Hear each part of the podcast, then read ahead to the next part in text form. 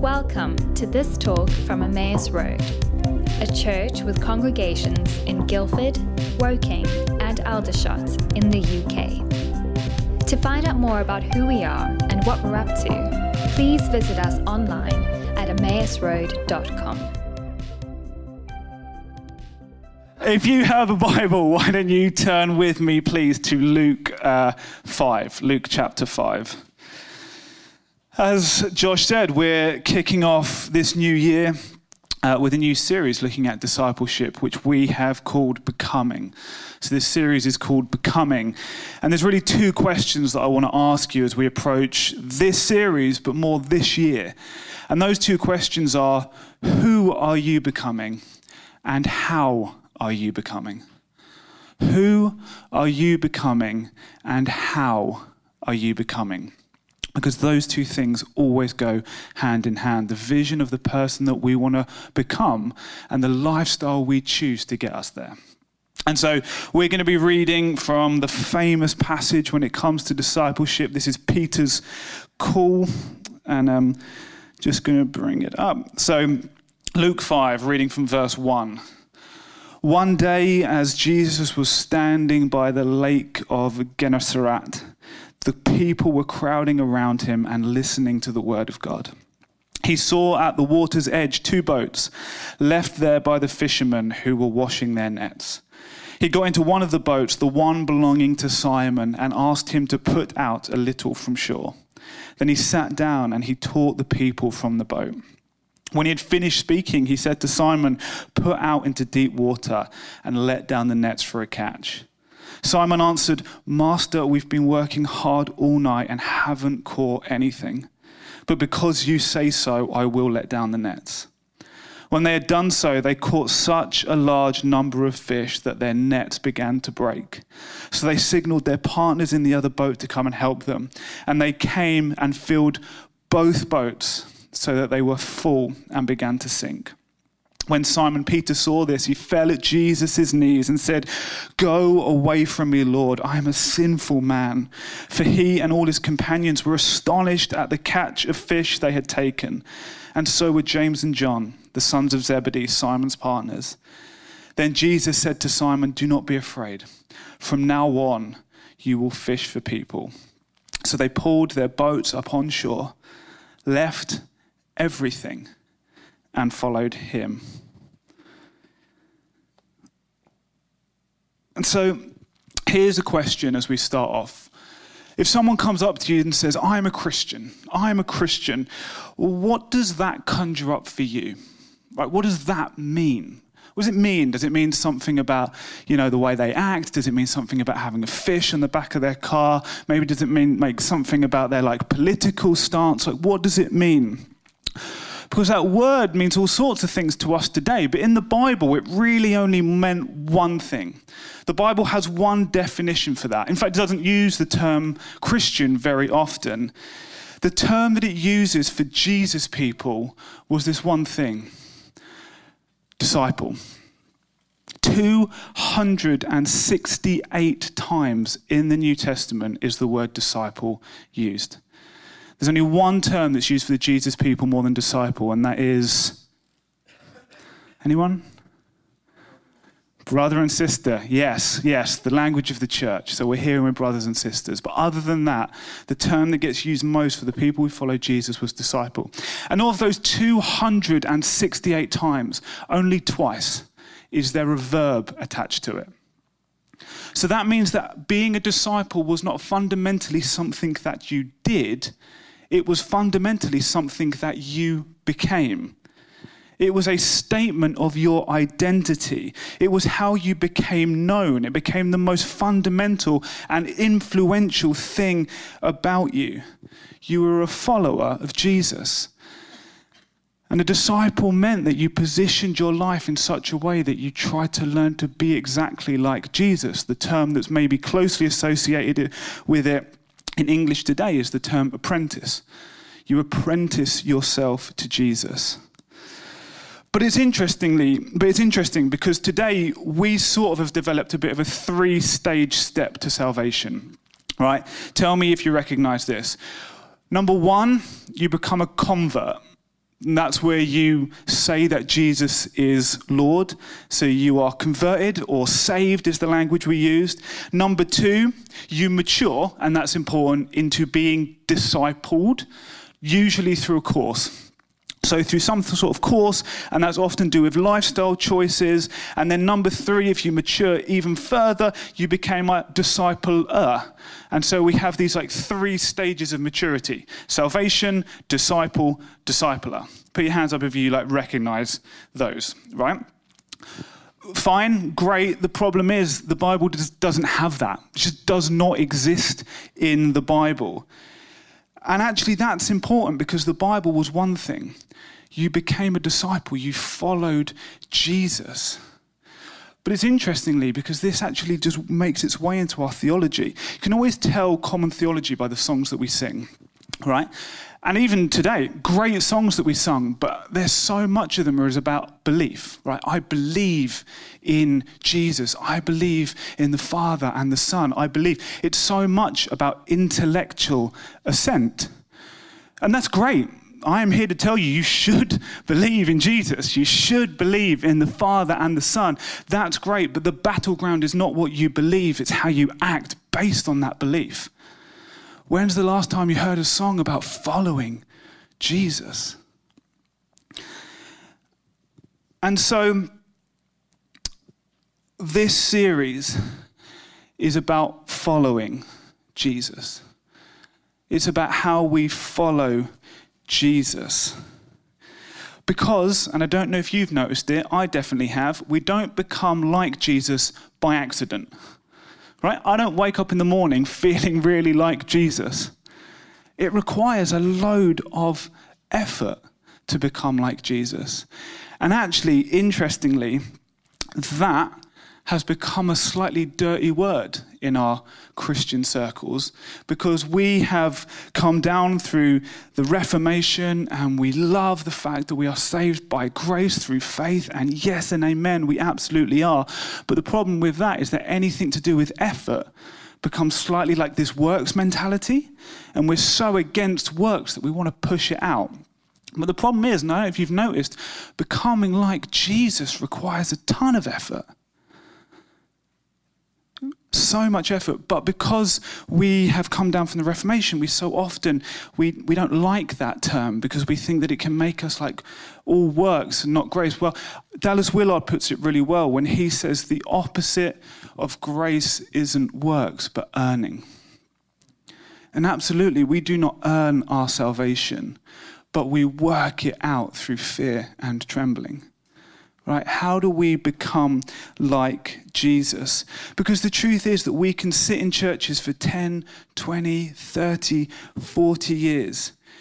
And when you scratch away the surface, there's a danger that we don't actually handle things any differently. We don't approach our money or our sexuality or our addiction or our anger or our power or our anxiety or our success or our failure any different to when we started. Because, in the same way, you don't become a great doctor by watching Grey's Anatomy, you don't become a great Christian by going to a great church. It's important, and actually, I would say that it's essential. It's so good that you're here in a great church, and this will become, this church, these people, the way that we gather, become an essential part of our spiritual formation, but it has to go further than that. And so we are kicking off 2022 by looking again at how we refocus our lives and our intentionality around becoming disciples in this series called Becoming. And if you take a look at the screen, we're going to frame it around this, which I think is, is from John Mark Comer. And that's a church which I feel is pressing into this discipleship so well. And he and the church use this really helpful four pillars of spiritual formation, which he says the Bible teaches moves us towards Christ likeness. And basically, we're going to work our way around the diamond. So it's the diamond of Christ likeness. And the four pillars are the Holy Spirit, and that's God's effort in our lives, the spiritual disciplines, which is self effort, community, the people you see around you, and that's others' effort, and then what he describes as the hard knocks of life. And that's the unique place that the Bible teaches of suffering. that the way that suffering in our lives creates something godly inside of us. And so we're going to be working our way around the diamond. Next week, spiritual disciplines, the next one, community, one after that, the hard knocks of life. And then finally, on week five, we are going to be. Uh, uh, releasing, showing you a brand new discipleship resource that we think is going to really help us here at Emmaus to become more intentional in our discipleship with one another. So I'm really excited for this series. But this first week, we're touching on God's effort. God's effort. And now, God's effort is that there has to be a place within our spirituality that the Holy Spirit just sometimes does things miraculously, right? God has permission and He does do that. Sometimes He just comes in, you're praying for someone. We believe in the power of the Spirit here, and we believe that we pray for people, and then just there's instantaneous change. It does happen. But, but, that isn't the way that God usually works when it comes to spiritual formation, that isn't the way that he usually works. Why? Well, because I think that the problem with an instantaneous change is it doesn't often come with an instantaneous change of lifestyle.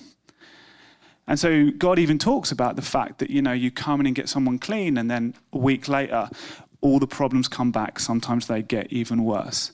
And so, oftentimes, the way that God seems to work in terms of spiritual formation is through process through habits, through disciplines, through process, and through time. And the Holy Spirit's role in all of that is that He's teaching us how to live 24 7 in the presence of God. God's effort is about constantly drawing us to Himself. Come and follow me. And so today, what I want to do is I want to talk to your heart slightly more than your hands. Next week, and as we go through, we'll talk into the hands a little bit more. But today, I want to speak to your heart because Jesus was actually really honest and open about the cost of discipleship. We're good at talking about the benefits of the gospel, but we're not as good at talking about the requirements of the gospel. But Jesus actually said that being a disciple wasn't easy. He said it wasn't for the half hearted. He was actually clear that there was only one doorway to discipleship, and that was to forsake all others and follow him. And he even made lists, right? And these were the sorts of things he put on his lists husbands, wives, mothers, fathers, even your very own life.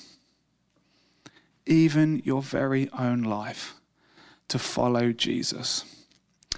And in Luke 14, he tells these two parables. We're not going to read them today, but I want to encourage you to go away and read them because I sat down and I could be wrong. I can't remember every sermon I've ever heard, but in 34 years, I don't think I've ever heard a sermon on Luke 14.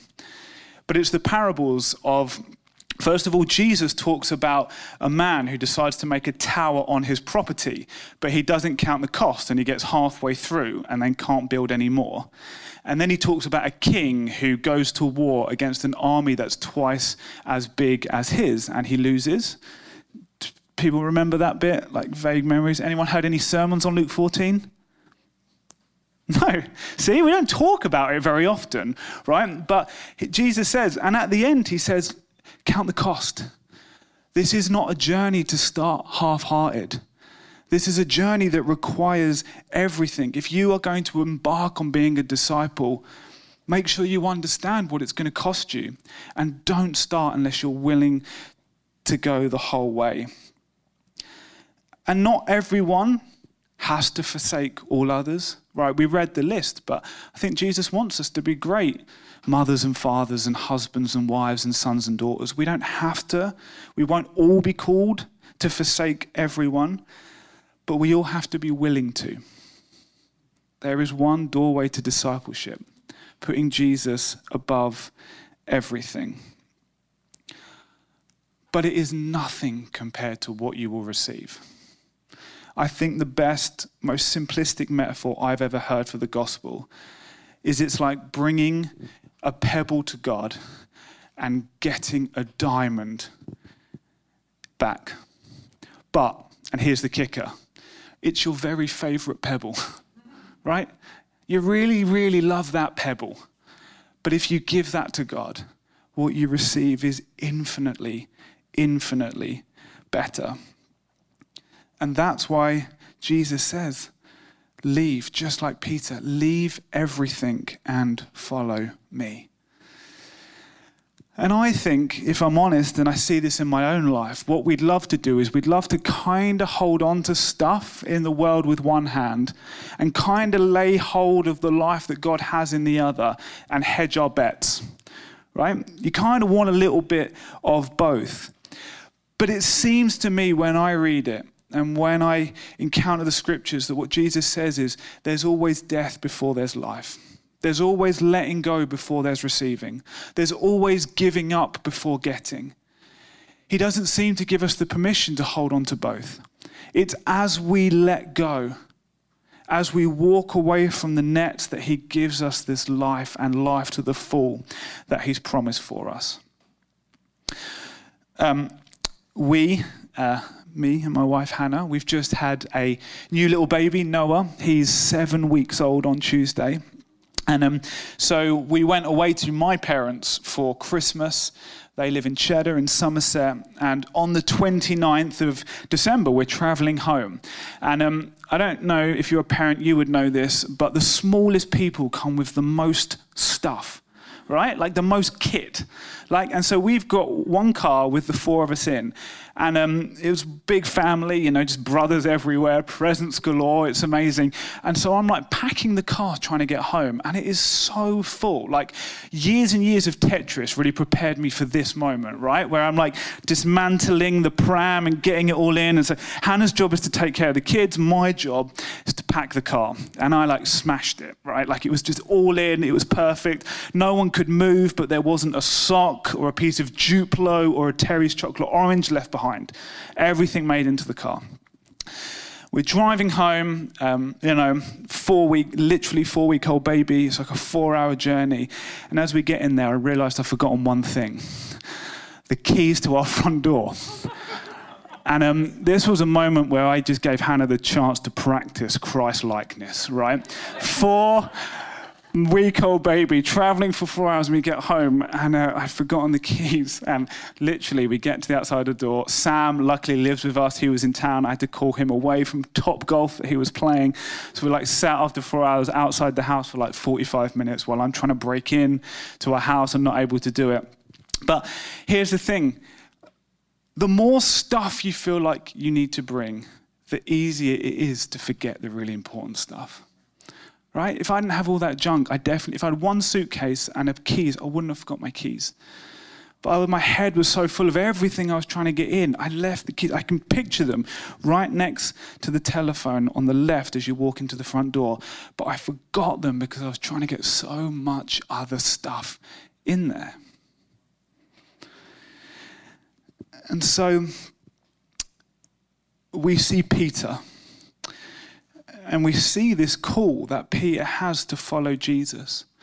And I think when Peter arrived at work that day, I wonder if his prayer was, I want a good day at work. Like, I just want to catch some fish. You know, as he's going about, he's getting his boat ready, he's getting his net laid out. You know, he's just sort of praying, I want a good catch. And interestingly, Jesus answered that prayer, right?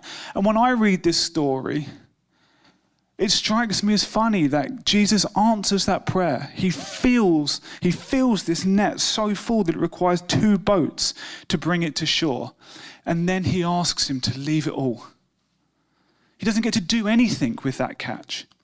And I wonder if for Peter there was a struggle. I don't know how much income a full net or two boats of fish would have been to Peter. A day? A week? A month? Six months? I wonder if Peter's thinking that's enough to buy another net. Maybe that's enough to buy another boat. Maybe that's enough to hire a few extra hands. Maybe a few right decisions, a couple of years, I could be upsizing. I could have a small fleet of boats. If I keep playing my cards right, maybe in a few years I'll find a wife, we'll settle down. Maybe we'll get a house with Lake Gennesaret views. But Jesus doesn't allow any of that.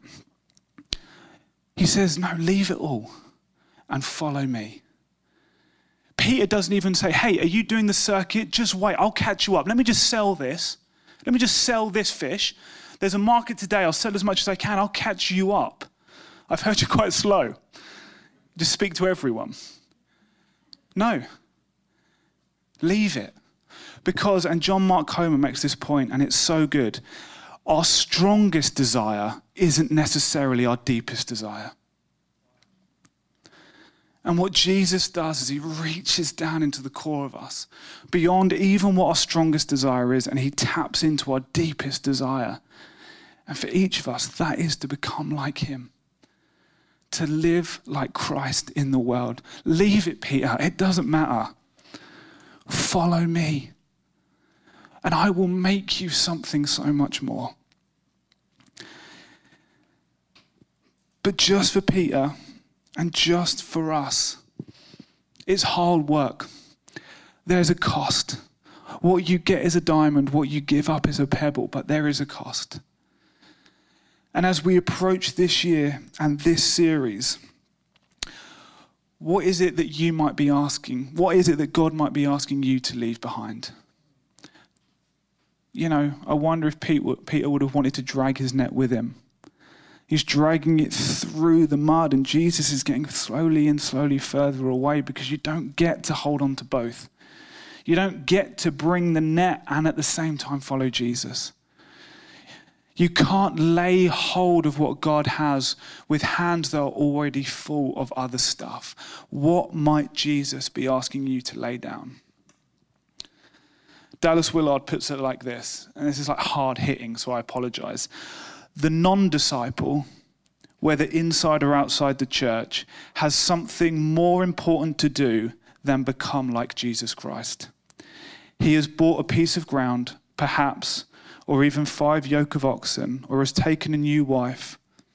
Such lame excuses only reveal that something on that dreary list of reputation, wealth, power, sensual indulgence, or mere distraction still retains his ultimate allegiance. The non disciple has something more important to do than become like Jesus Christ. And I'd like to suggest that none of us want to be the non disciple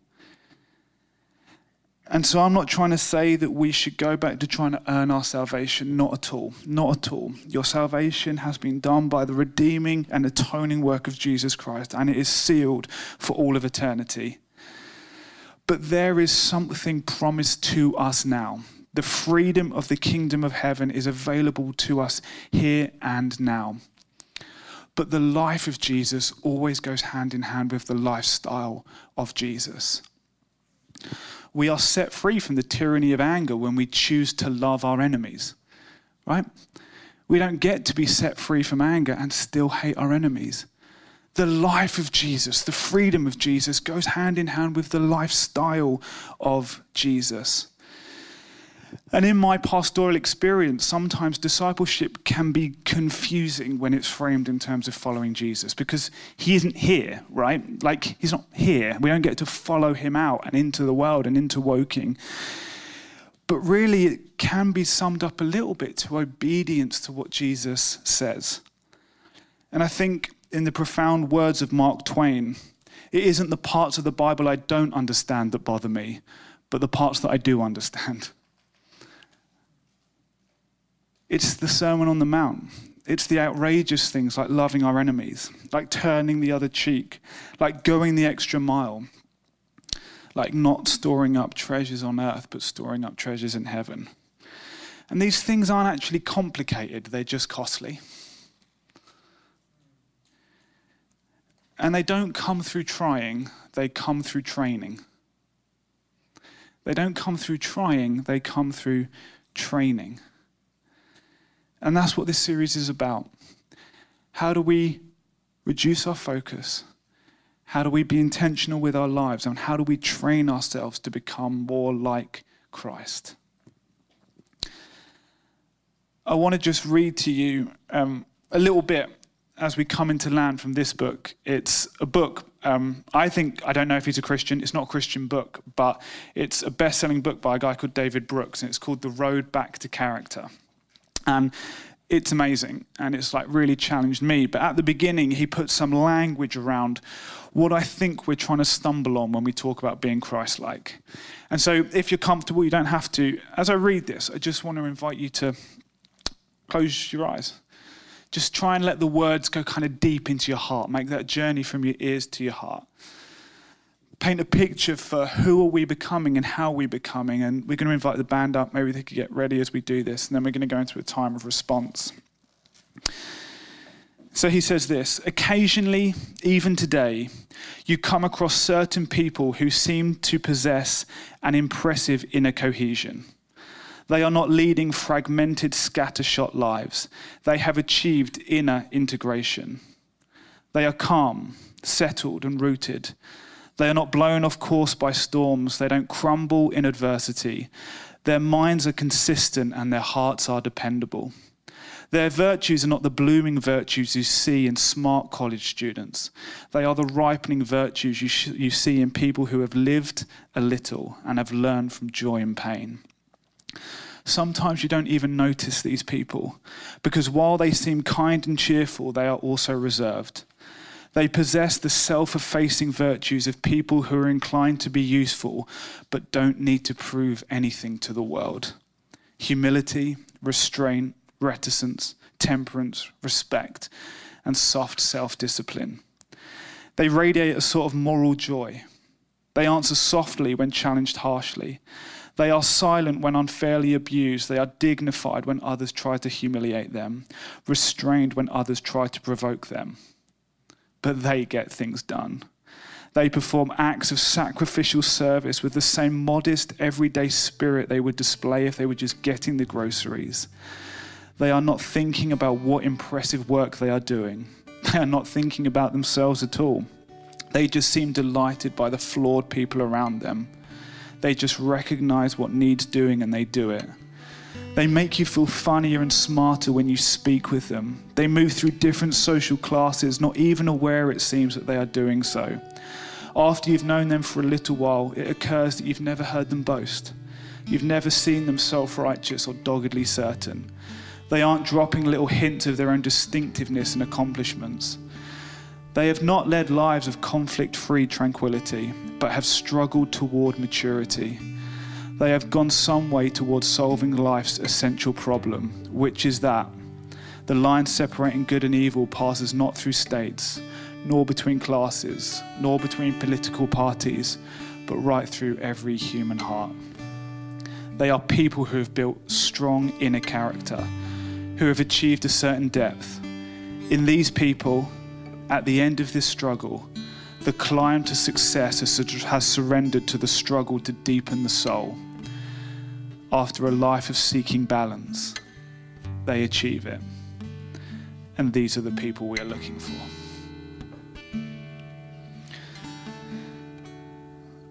And so, the way that I'd love us to respond is that right at the end of Luke 14, and I'd never noticed this before, Jesus talks about the cost of following him. He talks about forsaking all others. And then there's this simple verse. You'll remember it well. Says this In the same way, those of you who do not give up everything cannot be my disciples. Salt is good, but it loses its saltiness. How can it be made salty again? It is neither fit for the soil nor the manure pile. It is thrown to the fire. It is thrown out. Whoever has ears to hear, let him hear. What he's talking about is the people that don't count the cost, who don't pursue him wholeheartedly, who are kind of in but a little bit out, trying to hold on to the world and hold on to Christ. Those are the people that kind of lose their saltiness. They're, no, they're not able to preserve life, they're not able to bring out the God colours in the world. But the people who set their eyes on Jesus, who aren't getting it right. They're not looking for perfection, but they're looking for progress. Those are the people that are like salt in the world. And so, as we kick off this series and we go into a time of worship, I brought some of these salt sachets. And um, I'm just going to leave them here. There's a prayer of Augustine, and I pray it regularly, and it's simply this God put salt on my lips that I might thirst for you. God put salt on my lips that I might thirst for you. So as we go into this time of worship, don't do this casually, right? Don't do it for me. Don't do it at all if you don't want to. But if you feel like the Spirit's working in you, if you want to approach this year, this series, this time with a refining focus on Christ, I want to invite you to come up and grab a salt sachet, stick it in your wallet.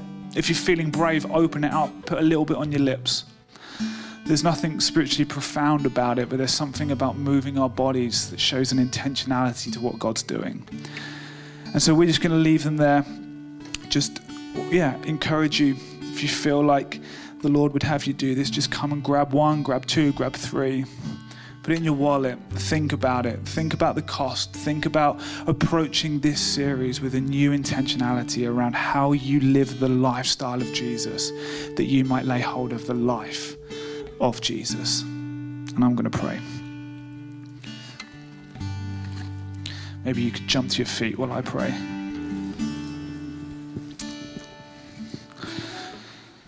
Lord, I thank you that you aren't looking for perfection, Lord Jesus, but you are looking to and fro for a heart that is fully yours. And Lord Jesus, we hear your words. Let he who has ears to hear, let them hear. God, open our ears this morning that we might hear you. Lord Jesus, forgive us for ways in which we've let other things other than you fill our hearts, our minds, our diaries, our time. But Lord Jesus, we pray for the courage and conviction to start this new year in a new way. Lord Jesus, to build the lifestyle of Christ, to follow you, to move beyond believing into doing, into being followers of you. Knowing that you promise us life and life to the full.